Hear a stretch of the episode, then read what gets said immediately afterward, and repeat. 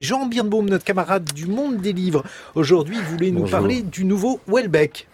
Oui, le livre s'intitule Sérotonine, vous le savez maintenant j'imagine, il paraît demain chez Flammarion. Il y a une chance d'ailleurs pour qu'on puisse lire ce roman comme tel, comme un roman, euh, puisque pour le moment, euh, et c'est tant mieux, son auteur se tait.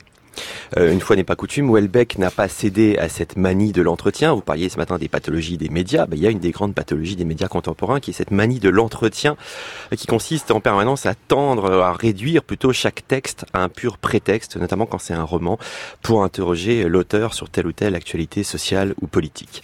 Jusqu'ici, donc, Welbeck est parvenu à laisser son roman vivre sa vie de roman sans la parasiter par les provocations, bien sûr calculées, les dérapages évidemment maîtrisés qui en ont si souvent euh, biaisé la réception. Alors il faut s'en réjouir, d'autant plus que Sérotonine est un grand roman, un texte qui tour à tour nous met les larmes aux yeux et nous fait hurler de rire, avec à la fin des fins même la possibilité d'une joie retrouvée.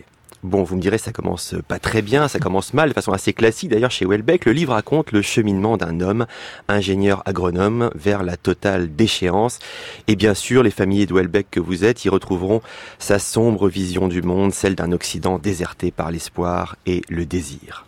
Mais en même temps, Sérotonine laisse entrevoir la possibilité d'un amour authentique, d'un amour solide, un élan auquel Welbeck rend justice euh, en des scènes d'une à travers des scènes d'une poignante simplicité. Il n'y a pas de happy end ici, il n'y a pas non plus de, de cucuterie ou de niaiserie non plus.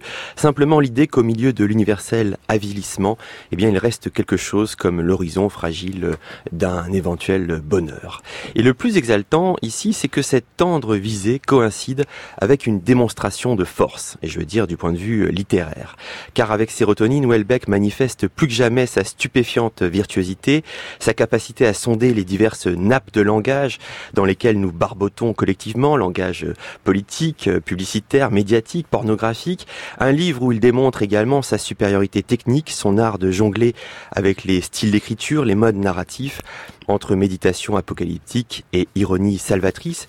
Et cette manière d'osciller en permanence comme ça entre les, les styles d'écriture lui permet justement, euh, enfin empêche le texte de se refermer sur une forme, sur une idée, sur une idéologie également. Et autant son précédent livre Soumission cédait aux délices un peu rigides du roman à thèse, jusqu'à vouloir justement soumettre ses lecteurs, les dominer, leur forcer la main peut-être, autant Sérotonine leur restitue une vraie liberté.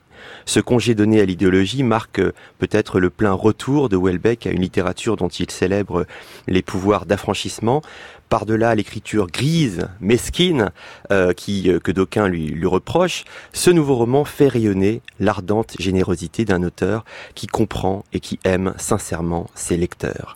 À la lecture du livre, d'ailleurs, on repense à tous ces passages très obsédants, très insistants, trop peut-être, où Welbeck tient à décrire ce qu'il appelle le dévouement d'une femme qui caresse un homme. Vous savez qu'il y a chez Welbeck une véritable phénoménologie de la fellation.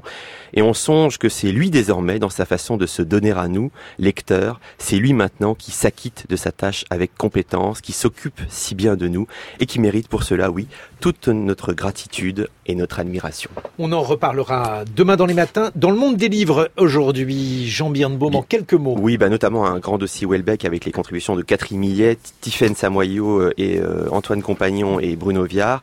Euh, également une rencontre avec Éric Chevillard et puis à la une, un recueil sur l'Angleterre à l'heure du Brexit, de l'Angleterre et des Anglais, c'est Graham Swift.